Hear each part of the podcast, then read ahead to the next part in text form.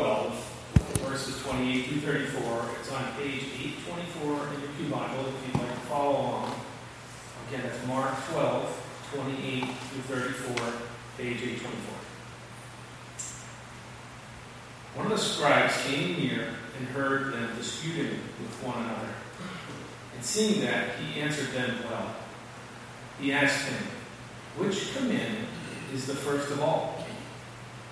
Jesus answered, The first is, Hear, O Israel, the Lord our God, the Lord is one. You shall love your Lord, your God, with all your heart, and with all your soul, and with all your mind, and with all your strength. The second is this you shall love your neighbor as thyself. There is no other commandment greater than these. Then the scribe said to him, You are right, teacher. You have truly said that he is one, and besides him there is no other. And to love him with all your heart, and with all your understanding, and with all your strength. And to love one's neighbor as oneself. This is much more important than all who burnt offerings and sacrifices. When Jesus saw that he answered wisely, he said to him, You are not far from the kingdom of God. After that, no one dared to ask him any questions. Thank you, Dan.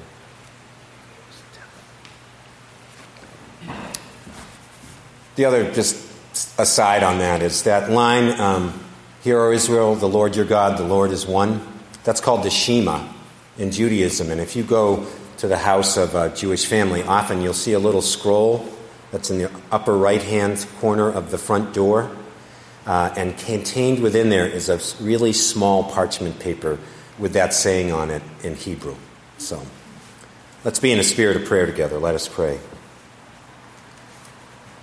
Oh God, on this day, on this sweet summer day, call us away uh, from the anxieties of this world we might be leaning into or the to do lists we have for this day or for the things that have happened this week or that we anticipate happening next week. Just bring us to this moment and open us up that your word, preached and sung and prayed, might teach us something new, some new way to live. Amen. So, again, from those texts, and Jesus said, the second is this You shall love your neighbor as yourself. There is no other commandment greater than these. And from Psalm 139 I praise you, God, for I am fearfully and wonderfully made. Wonderful are your works. Self love. Self love. It's just a modern conceit, narcissism gone wild. It's the sin of being in so love with yourself, so in love with yourself that, like the Greek mythical character Narcissus, we fall in love with our own image and then cannot tear ourselves away for even one second. We are smitten with me. Nothing matters more than I. I, who am the center of the universe. Because everything is always about me, right? Or self love is everything, a legitimate correction to years of humans just beating themselves up, often encouraged on by a harsh puritanical culture and a view of God as an unforgiving judge. Self love is the highest of human virtues to love and accept yourself fully, just as you are, made unique by God, no one else quite like me in this entire world of 7.6 billion people. Self love. Yay, me.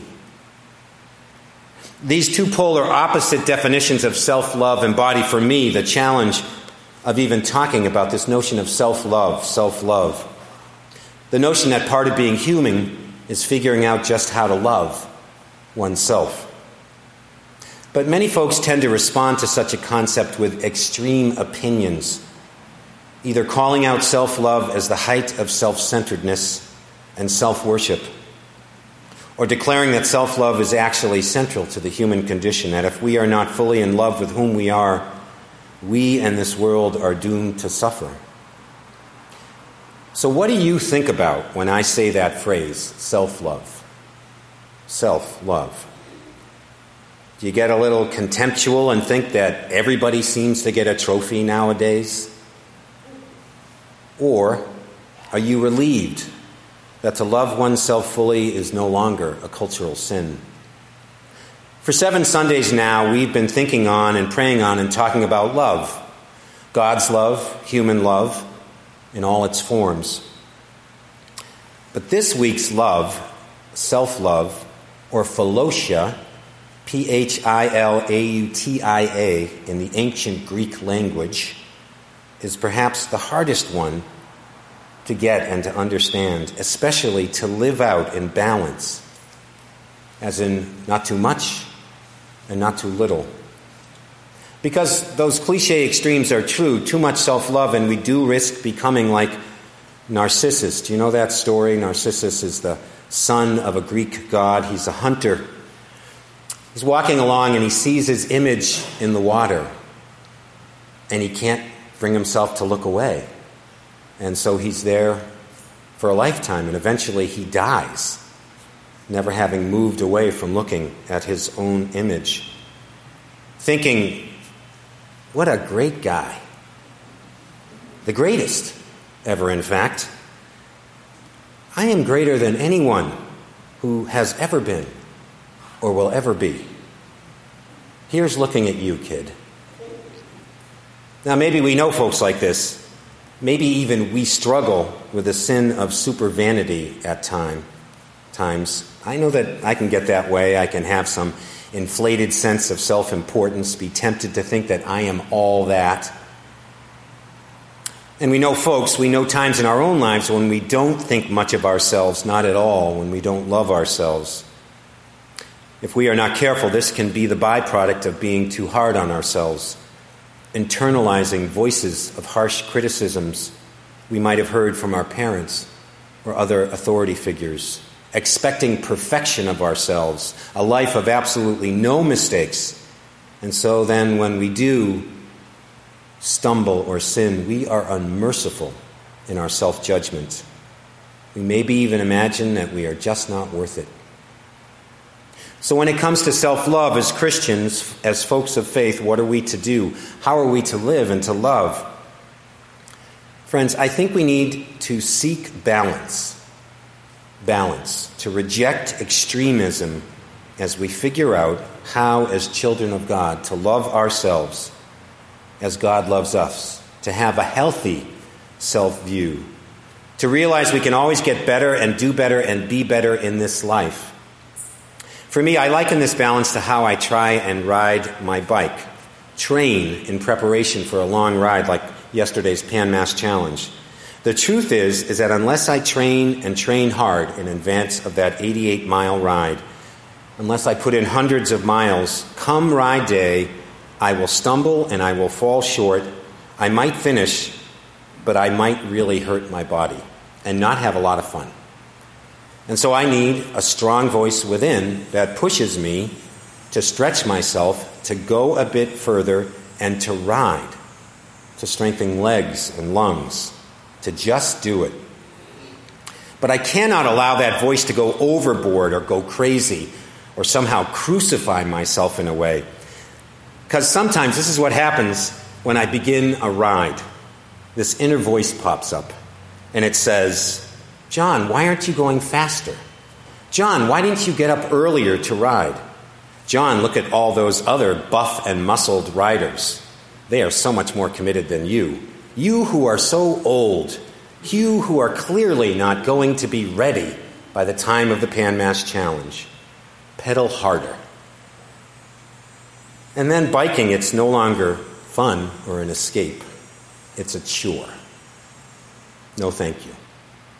No one here gets a voice like that in their head, do they? What I've learned is I need to accept myself as good and as called to push myself too. I need to love myself as I am, and I need to strive for better things. I need to enjoy the grace of the ride and also to see if I can go a bit faster and a bit farther every time. Balance.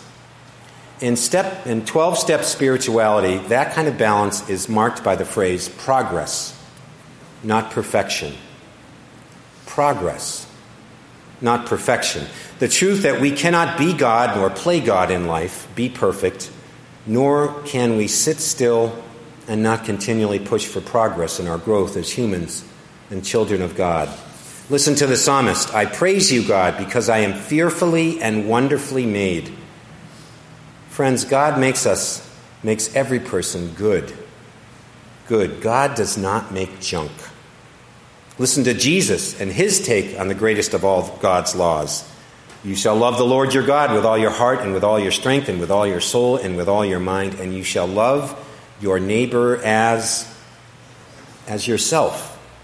Meaning, as we seek to love others, we can only do so if and when we remember God's call to love God and to love ourselves. These three loves self love, love for God, and love for neighbors they are inextricably bound together. We need to live out all three loves in balance.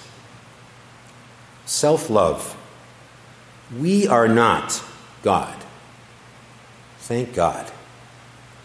We are not to crucify ourselves either. There is only room for one person on the cross, and he is already up there on our behalf.